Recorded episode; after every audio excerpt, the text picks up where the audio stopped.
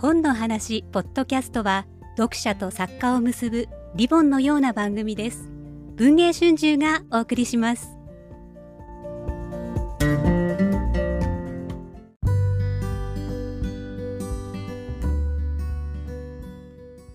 はい、でそういうわけで、えっと、翻訳の部屋第13回になりますね。はい。あの文藝春秋翻訳出版部の、えー新刊翻訳書をあのについて担当編集者にいろいろ話を聞くという、えーものの13回目ということになります。えー今回取り上げるのは会話の語学、はいあなたはなぜえと言ってしまうのか、えーニック・エンフィールド著夏目大役こちら、えーの本になりますで担当編集者の高橋康樹はい。と、えー翻訳出版部の部長の長島俊一の2人で、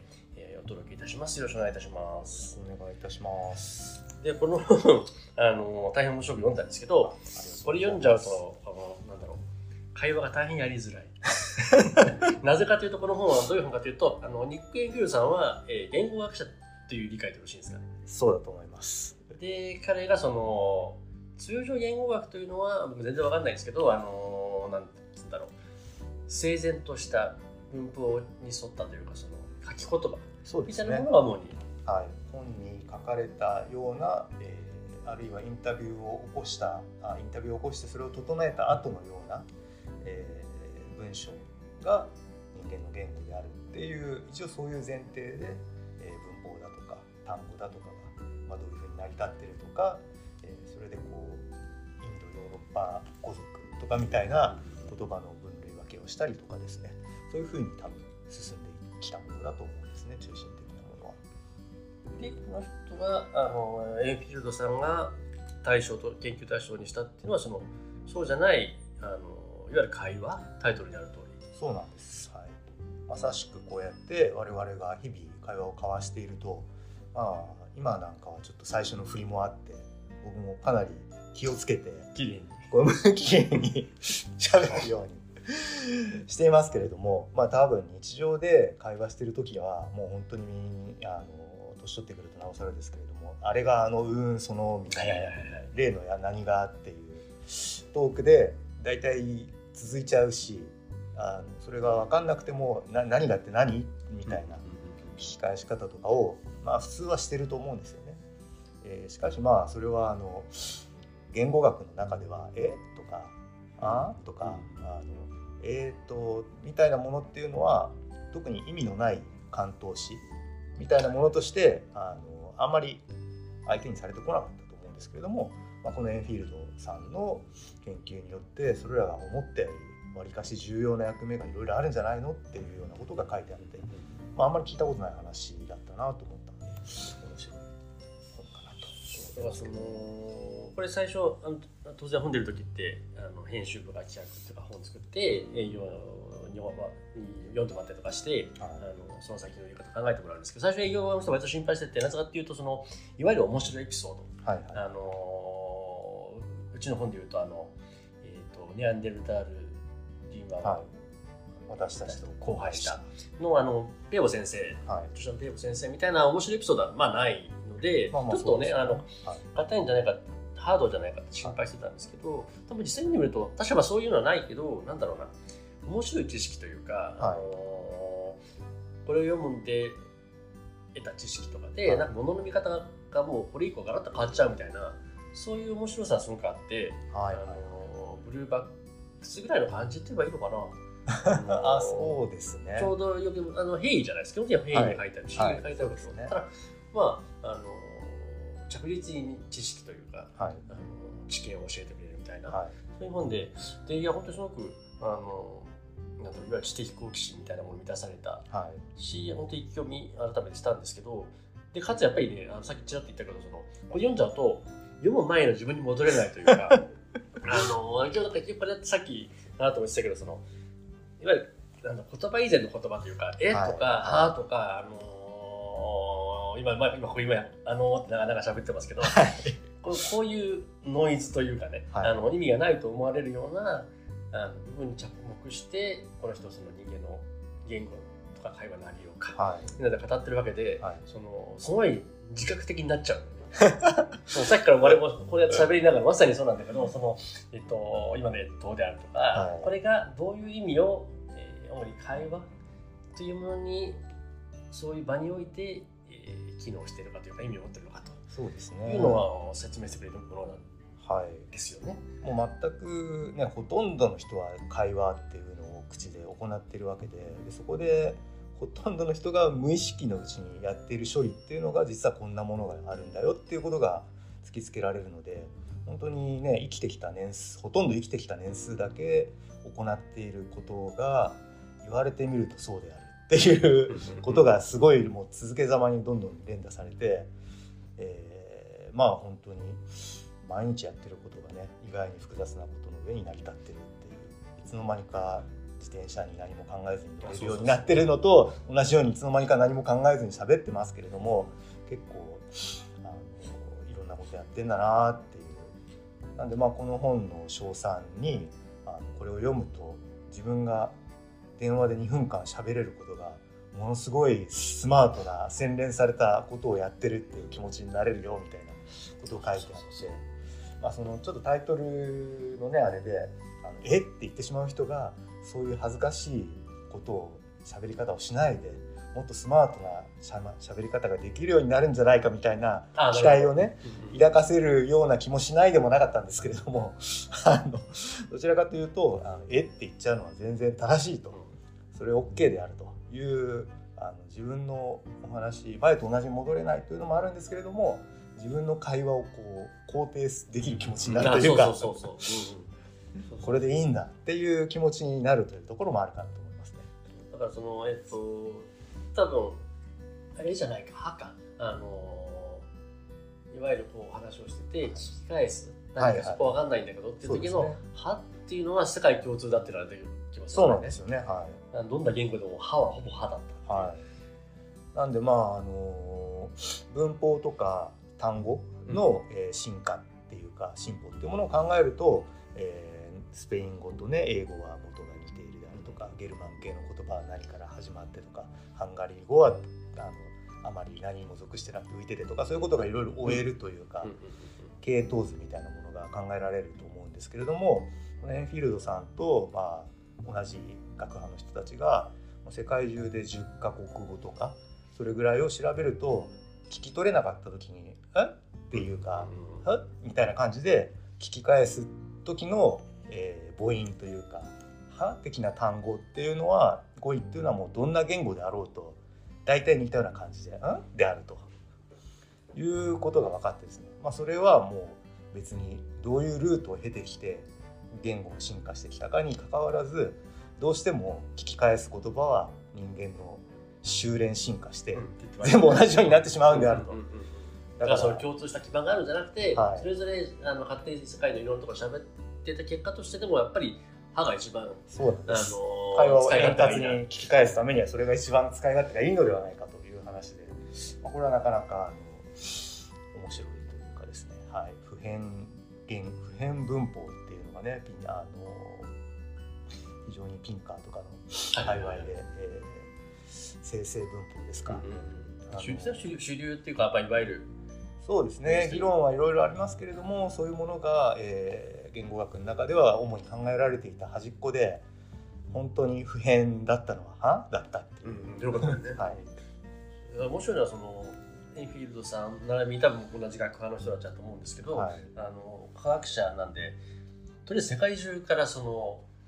世界中でまあ会話を録音するじゃないですか。そうなんですよね。でなんだっけどオランダでなんかすごい大量の電話の, そうそうそうそうあのやり取りを録音してそれを何千件何万件のね通話を録音してそれをテープ起こしするから死ぬみたいな。そうそうそうそれで時間計る。だから、はいあのこれ面白面白かったとか知らなかったかいですけど話話者交代話者を話すもの、はい。はい要するに会話っていうのは、えー、と今僕は喋ってて、はい。次は高橋君が喋るみたいな感じで、話者がこのなんつうんだろう途切れずに交代していくっていうものであってで,、その交代するタイミングを察知する。そうなんですよね。はいそこの要するに時間。あどれぐらいどれぐらいの時間がある交代にかかるのかとかあるいはそのどういうタイミングで交代するのかとか、そういうのをあのとりあえず録音とか見る限りにおいてはすごく自然にしかもめちゃくちゃ早いタイミングでやってる。それがまず最初はそうやって調べるんだなってのがすごく面白かったです。そうなんですよね。物理的に測れるわけじゃない。はい。で、ポーゴシを聞けばね、そうそうそうあそう。の前の人が話が終わってから何秒空きでその次の人が話を始めてるのかって確かに測れるんですよね。うんうんうん大体1秒だった。あれ？そう1いう話。そうです。大体1秒以内というふうに言われていて。でまあもう中央値というか真ん中ら辺はもう0.5秒ぐらい、うんで、えー早い言葉だともう0.1秒以下。で、はいもうだほとんど食い気味になってくると思うんですけども。まあでも重複はそんなにしないやっぱりそこまではしないらしいのであのもう圧倒的に早い言葉は早い。そしてその圧倒的に早い言葉というのが何かというと日本語だっていうんですけれども。そうそうそうそう世界最速なんですよ世界最この調べられた10カ国語の中では少なくとも最速なんですけれども。調べたらいや計算合ってるか分かんないけど大体平均よりも30分の1の時間でもうそれ返事をするくらいですよね。もう0.07秒ぐらいとかで、はい、もう速攻で返事してるんで。それはだそこについてはそのこれでは深くほじくってはいないんだけどだからむしろこれは日本の研究日本の研究者があのやったりすると面白いのかなと思うんですぜひけどね知りたいですけどね。まあエンフィールドさんたちはさっき言った A 的なそのどっちかっていうと共通にねどんな要因があるのかっていうことを探し出すのが目的だったと思うので、まあ、個別の言語についての特徴はそんなに、えーここの本では追求してないんですけれども、まあ、そんな世界最速って言われるとね やっぱり 気になるのが人情というものなんで、まあ、そこはちょっとねあのこの本を皆様が読んでいただいてエンフィールドさんにぜひ日本語の話も研究しろというプレッシャーをかけていただけるとね。そういう意味だからいろんなデータを集めて、あのそこからなんだろうな、えっと、一般化する方向でこの人はあの、はいエンフィールドさん本をまとめてるんで、はい。あの結果的に莫大な数のトリビアがあるっていう方もできてこれ。確かにそうですね。あの今の日本語の話もそうだしあと北欧側は逆に日本と反対に遅い。そうですよね。はい。デンマーク人は喋るのが遅い。そうだからだからそうそうそうそうそう。だからそのこの今のその日本語は最速っていう研究だとえっとねデンマークはえっと日本の64倍。返事待ちがかかる倍って言われるとなんかもうちょっとすごいですよね。64倍気の長い人たちみたいなそういう気持ちになりますから。ねまあそれでもそうは言ってもなんだえっと0.5秒なのかな。そうですよね。えっとそうは言ってもまあ1秒以内。はい。日本語はその64分の1なんだけどいや僕たまたま全然話がそれるんですけど来週からロンドンでブックフェアってのがあってあそうですよね。1週間あの、はい行ってらっしゃいます向こうで向こうの出版社の人とか、はい。編集者の人とかとミーティングするんですけど、はい。北欧の人とも2件ぐらい入ってるんですよ。あはいはいはい ゆっくりでいいんだなとの人とのミーティングは。ちょっと黙ってあの気持ち黙ってても大丈夫そうそうそう。でだから、えっと、英米なんかもだから大体アメリカが平均値ぐらいそうなんですそうなんでそうですね。だからそれでも日本の30倍かな、はいなのでああそうか今まですごい焦って前のめりでアメリカ人とのえげつないミーティングやってたけど ゆっくりでいいんだな返事。みたいなあのーこの帳ね、まあ、ちょっと別のねそのそのネタの延長ですけれども人間こう話していて1秒たまられるとちょっと、あれ？あなんかうまく通じてないかなっていう気持ちになってきて、あのー言い換えたりです。うん。言い直したりっていうことを、まあ、自然にしてしまうと。でその1秒の中でも0.5秒以内に返事をもらえないと「あの明日ちょっと車乗っけてくんない?」って言ってでやってくれるっていう気持ちがともう0.5秒以内に大体即答してくると。うんうんうんそのあなるほど0.5秒返事がないとあちょっと嫌なんかなみたいな風にもう感じてるって言うんですよね。今こうやって喋ってるだけでも20秒ぐらい経ってるのにうんうんうんそんなことを1秒以内に自分が考えてるとはとても思えないんですけれどもでもどうもそうらしくて。意外と早くした考えてるというかその思考の速さが思考の速さっていうのもなんかじゅあらかじめ対話ということをするにおいてなんか準備されてるみたいな感じのそうそうなんです。感じなんだねむしろね。あのというのは、えっと、実際問題今長嶋さんが、まあ、されてるんだよねってこう話を終わってでそれを聞いてですね僕の脳がそれを処理して適切な言葉を引っ張り出してそれを発音するように指令するっていうことを全部こう脳の中であの電気が伝わるのにももちろん有限の速度があるんでそれを順番に全部やるとどうしても0.5秒かかるらしいんですよ。なるほど。あその、はい。バカ正直にやってる馬場正直その機能を聞き終わってからスタートしてると。だけど日本人はもう 日本人は早い0.1秒以下で平均してもみんな0.5秒以内で返事できるっていうことは、まあ、話を聞きながら相手の話がそろそろ終わるなっていうのを察知していて相手の話が終わる、まあ、その 0. 何秒か前にはもう返事を準備し始めてるなるほどなるほと、ど、はい、いうことらしいんですよね。でまあそのいつ相手の話が終わるのかを察知する機能っていうのが一体どういうものなのかっていうのは、まあ、なかなか謎で。あのこれはまだ多中みたいなんですけれども。あの言われてるのは音の高さの変化。みたいなものが一つの有力な手がかりなんじゃないかっていう、えーエピソードは出ていて。で話がいつ終わるのか分かりにくいタイプの喋り方の人っていうのも 実像実在すると。相手が話は終わったのかなと思って次の質問を始めると終わってなくって「あっとすいません」ってぶつかっちゃうみたいなタイプの人がいるっていうことで、まあ、この本の中ではあの、えーエリザえーとマーガレット・サッチャーはいはいはいイギリスの元首はい、相の元ね、鉄の女がそういうタイプの人でなかなかこううまく質問が噛み合わないタイプの人だったっていうようなエピソードが出てますね。インタビュアーが毎度毎度その話の途中に割って入るみたいになっちゃうそうなんですよね。なんか失礼な人みたいになっちゃうっていうね。そういうことはどうやらサッチャーはなんだろうな話が終わる前に終わりそうな感じでこの高さがこう落ちるそうみたいなんですよ。終わりそうな雰囲気を出しておきながらからのやつそこでなんとか付加価値税がみたいな話がっていうタイプの人だったらしくて。そのなんだろう絡み絡みづらいというかそのついついあの話を遮っちゃうみたいなことも、えー、なんだろうなその感情的なあれこれで意地悪をしたりとかあれそうじゃなくて、あるいはそのえー話の論理性が壊れてるとかじゃなくて、はい純粋にその音のありよそういうことらしいんですよね。うほぼほぼそもそも本能的な産地に近い、そういやそういうの面白いなと思って。そうですよね。それでなんだっけあとそのえっといわゆるななあれなんて言ったかなその相づちみたいなやつ。はいはいはい。あのあーみたいな英語であーみたいなやつ。であれはだからそのさっき、えっと、はは世界共通って話をしましたけど、むしろあはとかうんふんみたいなのは英語だみたいな英語の言葉であるはいっていう,、そうですねだからそのはい。なんだろうな本当に無意味な口から出る音のように聞こえるけれどそれは明らかに英語はいの中で使われる一つの、まあ、単語というかゲームとか、はいいうはいはい。であるっていうのはなるほどなと思うところがちょっとあってそうですよね。はい。そうだから僕も初めてあのアメリカ人とか、えーえーと英語のネイティブの人と喋った時に中学生ぐらいの時にはい。向こうは「あは」とか言うじゃないですか、はいはい。あなんか英語っぽいとか。って確かに。で実際その自分が向こうで喋ると「あは」とかも入れるわけですよ。はい。あので日本語で絶対「あは」とか言わないんだけどそうそう。ですよね。自然に「あは」が出るし「うん」とか言うんで、はい。はい。はい。はい。それもだからそのやっぱ言語の中に位置づけられてる確固とした意味のあるそう辞書に載ってもいいようなね、はい。はい。あの言葉なんだろうなっていうのは実感として確かにあの教えられるというかそうですよね。気づくみたいそうなんですよね。まああの作り手として面白かったのはですね、あの出た後にですね、こういうことが今まさに流行りの、えーチャット GPT とかの、えー要するにあれはいわゆる自然言語処理というですね NPL とい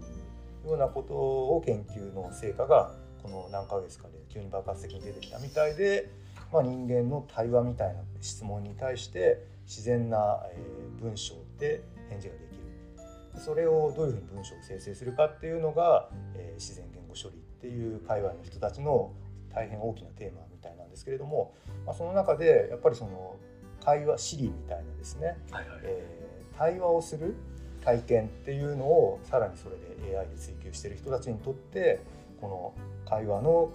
会話がどういう数値のどういうタイミングで行われていて何が重要なのかっていうのが書いてある本っていうのがすごく嬉しかったみたあいでね、はい、あのとあるそういう関連だと思うんですけれども、えー NPL のことをいつもつぶやいてる感じの方がツイートでこの本は非常に勉強になったというようなことを言ってくださったらものすごい、えーそのツイートがバズってくあれてはい。あの割とそこから読んでいただいた方も多かったみたいでここれはあの作ってる方としては全く完全に想定外のことで、もうなんか一番もう生の人間の会話の話でこのエンフィールド先生っていうのはもともと専門はラオスの人たちが喋ってるラオ語っていうあそそういう人なんだ、大変マニアックな言語を 研究してるみたいな。だからもうなんなんならなんて言ったらなんて例えたらいいんでしょうかね。その、えー本当に人間の本能的なものとは何かみたいな感じのことを研究していたのが、根源みたいなね、はい。うん。それがなんか一周回って半周回ったのかな。最先端の AI に、えー自然な会話をさせるにはどうしたらいいのかっていう人たちことを考えてる人たちに刺さったっていうこれも全く思いつかなかった展開で世の中いろんなことがあるなと思いましたですね。要するに人間的な感じに機械をするっていう時に関してだからこの本が提示してることが人間性のありようを数値化したみたいなこと。いや本当そうなんですよね。ですよはい。それとか僕そのこれのなんだっけテープ越しの苦労とか読んでて思ったのは、は我々はあの職業柄インタビューをまとめたりとか、はい。はい座談会まとめたりするじゃないですか、はい。であの多分この対話もそうだと思うんですけど、はい。まんま起こしたら使い物にならないでしょ。全くそうなんですよね。話はもうあっちこちそれるわ、はい。あの途中に「ええだのああだの入るし、あれがどうのみたいな感じの言葉が重なったりするじゃないですか。はい。でその要するに起こされた言葉を我々はそういうところを多分落としていってきれいにする。そうなんです。で落とされたものを多分これミルさん研究するんだけども、はあの僕昔編集雑誌やってたのは「オール読み物」という、いはいはい。雑誌だったのでその作家のキャラクターとかはいはいはいはい人間性みたいなのを表現対談とかって大事なんでそうですよね。その時に何するかっていうとその適当に「ええと「ええじゃないけどそういう、曖昧なノイズを残すっていうかあの入れ込んでいくとそのキャラが立ち上がってくる。そうなんですよ綺麗ね。にしすぎないとちょっと残す。その原稿の中でのその人のパーソナリティみたいなものが残ってそう。そういうところから出てきたんです。よそこは多分あのそことかいわゆるあの書き言葉の言語学だったりとかにししてしまうとあのむしろそこを落とすのがねはい。あのプロセスなんではあそそうじゃないノイズみたいな部分にそのオーガニックな要素があるっていうのはすごいあの納得できるしそれがその今回あの AI だったりとかそっちの方向で生かされるっていうのは面白いなってそのそういう意味でも納得感があったというか。なるほどそうですね。はい。いやすごい。まあなんだろう誰でもできることなのに意外な人間の本性みたいなものが隠されているっていう意味ではあのとても誰にでもある意味楽しめる。そうそう。いやはい本当に。本だなと思います。フェイだしなんだろう。あるあるみたいな感じにもなるし、はい。あのさっき言ったようにもうもうなんかこれ読読まなかった時代の自分に戻れないっていうね。そうです明らかにあるし、はい。そう。あの大変面白い本でした。はい、多分きっとねあのあれですよ。あのこの対話の中にもきっとねそういうああだのええだのたくさん入ってると思うんで。いやそうなんですよ。そうこれあの対案長嶋さんとまあお話ししてそのデータを音声データを Slack に上げるとSlack が自動的に文字起こししたデータがすぐ出てくるんですけどそれ見るともう本当にすごいなんかなんて言ったらいいんでしょう。ぐだぐだグダグダ何これ？みたいな。いやもうがっかりした気持ちになるんであの聞いていただいてる皆様が頭の中でそれをこう無意識に非常に高度な認知能力を持って補正してちゃんとした対話として聞いていただいてるんだなということがその字面を見るとこう悲しい気持ちとともによくわかります。人間って素晴らしいってことですよね。はい、そうですね。人間。というあのはい。知見で得られる大変面白い本ですので、はいぜひ皆さん読んでいただければと思います。会話の科学。はいあなたはなぜ絵と言ってしまうのか、ニック・エンフィールド著、夏目大役、えーで好評発売中でございますね。はい。はい。ありがとうございました。ありがとうございました。あの翻訳えーの部屋13回こちらで行わせていただきます。ありがとうございます。はい